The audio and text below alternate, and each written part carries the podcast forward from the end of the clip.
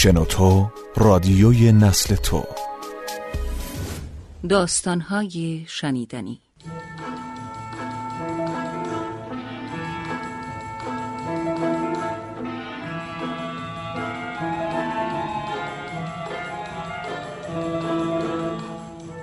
چرند و پرند. نوشته علی اکبر ده خدا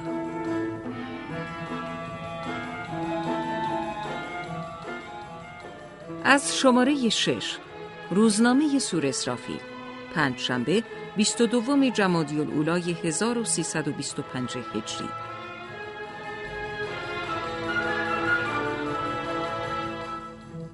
مکتوب شهری. ای مرد مکان برای خاطر خدا به فریاد من برسید. ای روزنامه چی؟ برای آفتاب قیومت پرسه من بچه کرد را بنویس. من آزادخان کرندیم. پدرم از ظلم حسین خان قل زنجیری مرا برداشت و از کرند گریخت آمد تهران. بمرد. من بچه بودم. پیش یه آخوند خانه شاگرد شدم. بچه درس می‌داد. من هم هر وقت بیکار بودم پیش بچگان می نشستم آخوند دید من دلم می‌خواد بخوانم. درسم داد. ملا شدم. در کتاب نوشته بود آدم باید دین داشته باشد. هر کس دین ندارد جهنم می رود از آخوند پرسیدم دین چه چیز است؟ گفت اسلام. گفتم اسلام یعنی چه؟ آخوند یک پاره حرفا گفت و من یاد گرفتم. گفت این دین اسلام است. بعد من بزرگ شده بودم. گفت دیگر به کار من نمی‌خوری. من خانه شاگرد می‌خواهم که خانه ام برود. زنم ازش روی نگیرد. تو بزرگی برو. از پیش آخوند رفتم. گدایی می‌کردم. یا آخوند به من گفت برو خانه امام جمعه خرج می‌دهد. پول هم می‌دهد. وقف مدرسه مروی را میرزا حسن آشتیانی از او گرفته. می‌خواد پس بگیره. من رفتم خانه امام. دیدم مردم خیلی هن. می‌گفتن دین رفت. معطل شدم که چطور دین رفت. حرفایی که آخوند بچه ها به من گفته است من بلدم. خیال کردم بلکه آخوند نمی‌دانست دین ملک وقف است. شب شد بیرونم کردن آخوندها پلو خوردن هر سری دو قران گرفتن روز دیگر نرفتم. در بازار هم شنیدم می‌گویند دین از دست رفت. شلوغ بود. خیلی گردیدم. فهمیدم میرزا حسن می‌خواهد برود. گمان کردم دین میرزا حسن است. خیال کردم چطور میرزا حسن را داشته باشم که جهنم نرم. عقلم به جایی نرسید. چندی نکشید میرزا حسن مرد. پسرش مدرسه مروی را گرفت. آن روزها یک روز در شابدالعظیم بودم. خیلی طلاب آمدند می‌گفتند دین رفت. بعد فهمیدم احمد قهوهچی را سالار و دوله به عربستان خواسته. پسر میرزا حسن طلاب را فرستاده که از شابدالعظیم برگردانند. خیال کردم دین احمد قهوه چیست. اتفاق افتاد. احمد را که دیدم خیلی خوشم آمد. گفتم بلکه طلاب راست می‌گفتند. من نمی توانستم داشته باشم. این پسر خرج داشت. من گدا بودم. دیگران که پسری که در سرش میان سالارا دوله و پسر میرزا حسن جنگ و جدال است من چطور داشته باشم؟ دیدم ناچارم به جهنم برم که دسترس به دین ندارم. بعد پیش یک سمسار نوکر شدم. یک دختر خیلی خوب داشت و یک دختر خیلی خوب هم سیغه کرد. سیغش را خدیجه مطرب برد برای عین الدوله و به یک سید که برادرش مجتهد بود دخترش را شوهر داد که بعد از خانه شوهر او را دزدیدند. سمسار می گفت دین رفت. نفهمیدم. دین کدام یکی بود.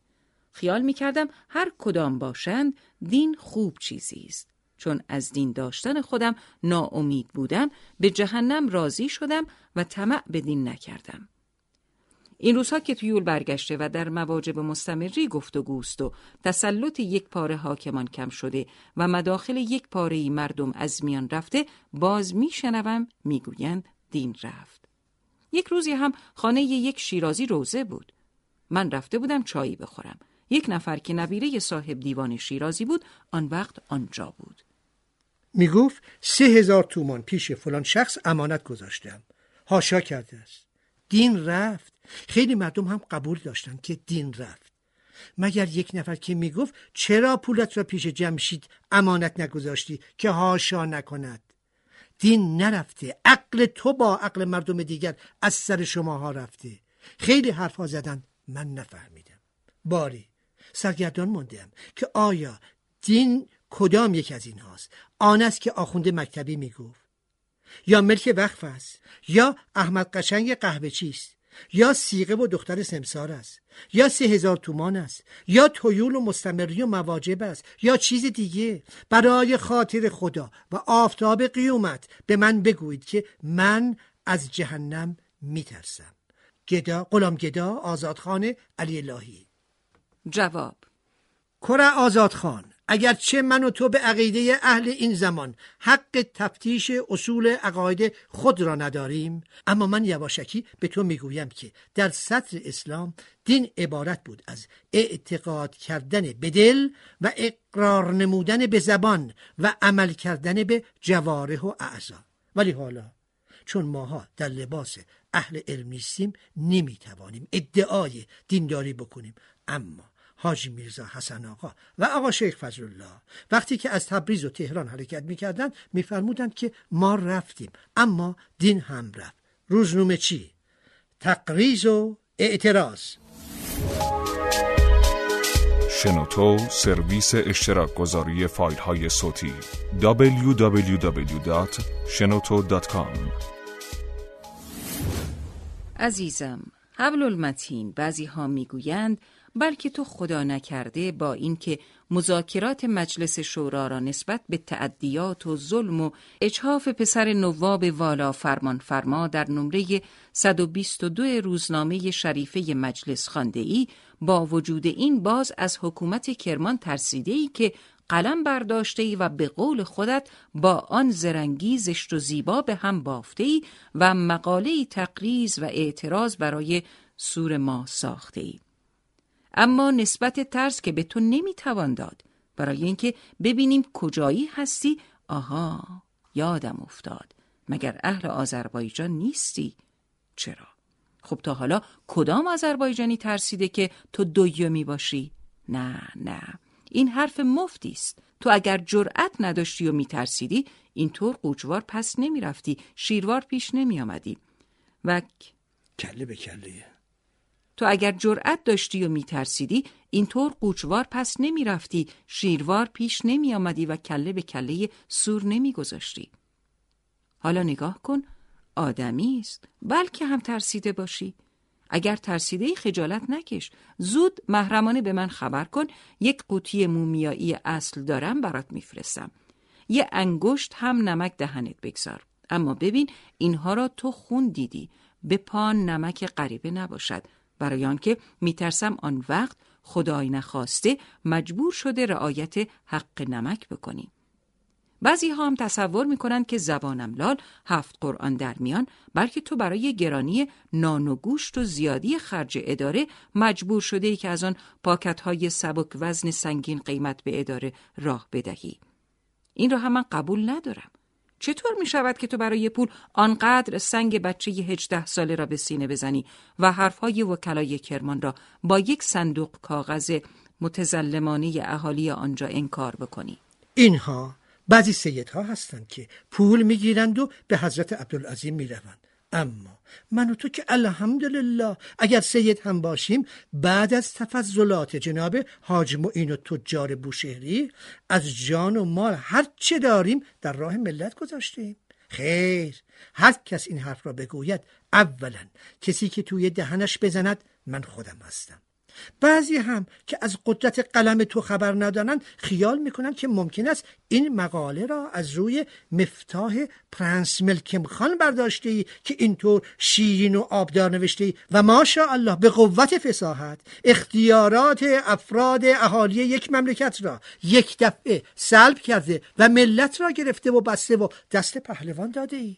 نه استغفر الله این هم حرف پوچی است. اینها هیچ کدام نیست. غلط می‌کند با هفت پشتش که این نسبت ها را به تو می‌دهد. اما رفیق حالا خودمانیم. تو که همان روز اول یواشکی از من پرسیدی. رنده مکتوب را قالب زدی. من هم که در همکاری لوتیانه به تو گفتم به آن سبیل های مردانه جعلی نیست. و مال یک نفر آدم خیلی گردن کلفتی است که حاضر است تا کلمه آخرش را جواب بدهد. باز چطور شد که در ضمن آن تقریزات درو نسبت کذب ما دادی و صریحا اسم افترا روی ما گذاشتی؟ مگه تو خبر نداری که مردم ایران شرف دارند و با آن گمرک 195 که موسیونوز مرحوم به شرف بست که از سرحد داخل نشود با صدای شرف شرف بر ضد ما هر روز در وزارت عدلیه بلند است؟ در هر صورت می رویم سر اصل مطلب. من یقین دارم که پول نگرفته ای تضمین و قرض و نش هم که به کار نبرده ای ترس هم که نداری پس چرا این حرفا رو نوشته ای اینجا دیگر تنها یک دخو لازم است که سر گاو را از خمر بیرون بیاورد. پس حالا رأی دخو چیست؟ بگذار بگویم. آی، نگاه کن. میترسم برنجی. حالا بیا مرگ دخو نرنج. میدانی که اگر برنجی کلاهمان تو هم می‌رود. آن وقت روزنامه یک ورقی که به پول بیچاره ملت نوشته می شود با این فقر و دم علمی و فساحتی ناچار میدان محاربه کاشی و آذربایجانی خواهد شد. مطلب رو فراموش نکن. از اینجا دو کلمه به حاشیه می روی. بله یکی بود یکی نبود غیر از خدا هیچ کس نبود یک وزارت عدلیه بود یک آصف و دوله و یک مسئله اسرای قوچان بود از اینها گذشته. یک روزنامه چی بود؟ بله یک مدت هم در وزارت عدلیه مجلس استنتاق بود. این روزنامه چی هم؟ هر روز برای کسب اخبار در آنجا حاضر بود. استنتاق هم تا نزدیکی های ظهر طول می‌کشید.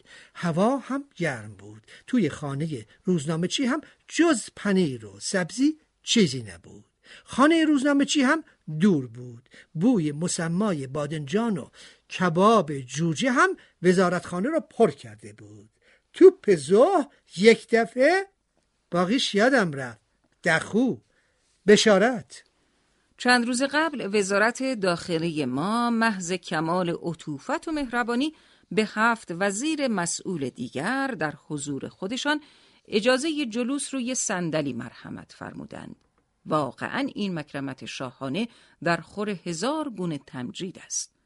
امیدواریم که جناب معظم همیشه در ذره پروری و بند نوازی نسبت به ما آیای با وفا یک دل و تا شاعران ما مت گویند و رمالها و چلنشین ها تلسم و نیرنج نویسند و تقویم جناب حاجی نجم الدوله شاید و نشاید به کار برد بر عریکه مجد و سروری پاینده و برقرار باشند تعطیل عملجات در حضرت عبدالعظیم دیروز عملجات بازار دینفروش از کمی مزد دست از کار کشیدند و از قرار مذکور آدمی پنج شاهی به مزدشان افزوده شد.